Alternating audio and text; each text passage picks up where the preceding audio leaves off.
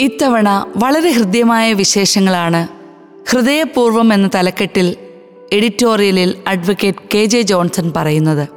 നമുക്ക് ശാന്തമായി കേൾക്കാം. ഹൃദയപൂർവം. ജീസസ് യൂത്ത് ഫുൾ ടൈമേഴ്സിന്റെ മൂന്നാം ബാച്ചിന്റെ പരിശീലനത്തിന്റെ ദിനങ്ങൾ. ഒരു ദിവസം അപരിചിതനായ ഒരു വ്യക്തി അവിടെ കയറി വന്നു. എന്താണ് കാര്യമെന്ന് അന്വേഷിച്ചവരോട് അയാൾ ചോദിച്ചു. സാജു ചെറിയാൻ എന്നൊരാൾ ഇവിടെയല്ലേ?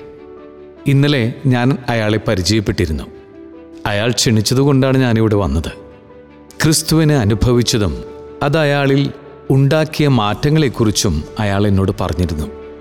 എന്റെ ഹൃദയത്തിൽ തട്ടിയാണ് അയാൾ സംസാരിച്ചത്. അതാണ് ഞാനിവിടെ വന്നത്. ഇത് പറഞ്ഞ ക്രൈസ്തവനായ ആ മനുഷ്യന്റെ വാക്കുകൾ പലർക്കും പ്രചോദനമായിരുന്നു. ഹൃദയത്തിന്റെ ഭാഷയിൽ സംസാരിക്കുന്നവർക്കാണ് മറ്റുള്ള മനുഷ്യരെ സ്വാധീനിക്കാൻ കഴിയുക. ഹൃദയത്തിൽ നിറഞ്ഞിരിക്കുന്നത് എന്താണോ അതാണ് അധരത്തിലൂടെ പുറത്തു വരുന്നത്. ഭാഷയിലൂടെയും വികാരത്തിലൂടെയും പ്രവൃത്തിയിലൂടെയും അത് തെളിഞ്ഞു വരും. നല്ല മനുഷ്യൻ തന്റെ ഹൃദയത്തിലെ നല്ല നിക്ഷേപത്തിൽ നിന്ന് നന്മ പുറപ്പെടുവിക്കുന്നു. എന്ന ദൈവവചനം ഹൃദയത്തിലെ നിക്ഷേപത്തിന്റെ പ്രാധാന്യത്തെക്കുറിച്ച് നമ്മെ ഓർമ്മിപ്പിക്കുന്നു. ആധുനിക സാങ്കേതിക ലോകത്ത് വളരെ സുപരിചിതമായ വാക്കാണ് ക്രെഡിറ്റ് സ്കോർ എന്നത്. ഒരു വ്യക്തി നടത്തുന്ന സാമ്പത്തിക ക്രയവിക്രയങ്ങളെ സാങ്കേതിക വിദ്യകളിലൂടെ വിശകലനം ചെയ്താണിത് രൂപപ്പെടുത്തുന്നത്. ഹൃദയത്തിലെ നിക്ഷേപവും ഇതുപോലെ തന്നെയാണ്. ചിന്തകൾ ഉദ്ദേശശുദ്ധി മനോഭാവം എന്നിവയ്ക്ക് അനുസൃതമായാണ് ഹൃദയ നിക്ഷേപങ്ങൾ രൂപപ്പെടുക.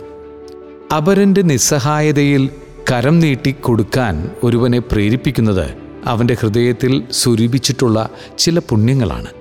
ഭാര്യയും ഭർത്താവും കലഹിക്കുന്നതിനിടയിൽ ഭാര്യ പറഞ്ഞു നിങ്ങൾക്ക് നിങ്ങളുടെ ബിസിനസ്സാണ് ഏറ്റവും വലുത്.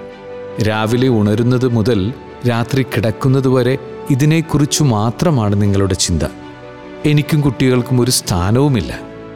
ഞാൻ അധ്വാനിക്കുന്നത് നിങ്ങൾക്ക് വേണ്ടിയാണ് എന്ന് ദേഷ്യപ്പെട്ട ഭർത്താവ് ഒരു നിമിഷം ചിന്തിച്ചു. തന്റെ അധ്വാനം എന്തിനു വേണ്ടിയാണ്? ഈ ചിന്ത ആ മനുഷ്യന്റെ ജീവിതത്തെ വല്ലാതെ സ്വാധീനിച്ചു. കുടുംബത്തിനു വേണ്ടി കൂടുതൽ സമയം അയാൾ നീക്കിവെക്കാൻ തുടങ്ങി. ഹൃദയത്തിൽ അയാൾ സ്വരൂപിച്ചിരുന്ന നല്ല നിക്ഷേപത്തിൽ നിന്നാണ് ഇപ്രകാരം ചിന്തിക്കാൻ ഇദ്ദേഹത്തിനിടയായത്. മൂന്നാം നൂറ്റാണ്ടിൽ റോമിൽ നടന്ന മതപീഠനത്തിൽ രക്തസാക്ഷിയായ ഒരു പുരോഹിതൻ പിന്നീട് വിശുദ്ധനായിത്തീർന്നു. ആധുനിക ലോകത്ത് ഹൃദയ സംഭാഷണത്തിന്റെ പര്യായമായി ആ വിശുദ്ധന്റെ തിരുനാൾ ആഘോഷിക്കപ്പെട്ടിരുന്നു. ഹൃദയത്തിൽ നിഷ്കളങ്കമായ സ്നേഹമെന്ന നിക്ഷേപം കൂട്ടിവെക്കാനാണ് അദ്ദേഹം പഠിപ്പിച്ചത്. ഫെബ്രുവരി പതിനാലിന് തിരുനാൾ ആഘോഷിക്കുന്ന ആ വിശുദ്ധന്റെ പേര് വാലന്റൈൻ എന്നാണ്.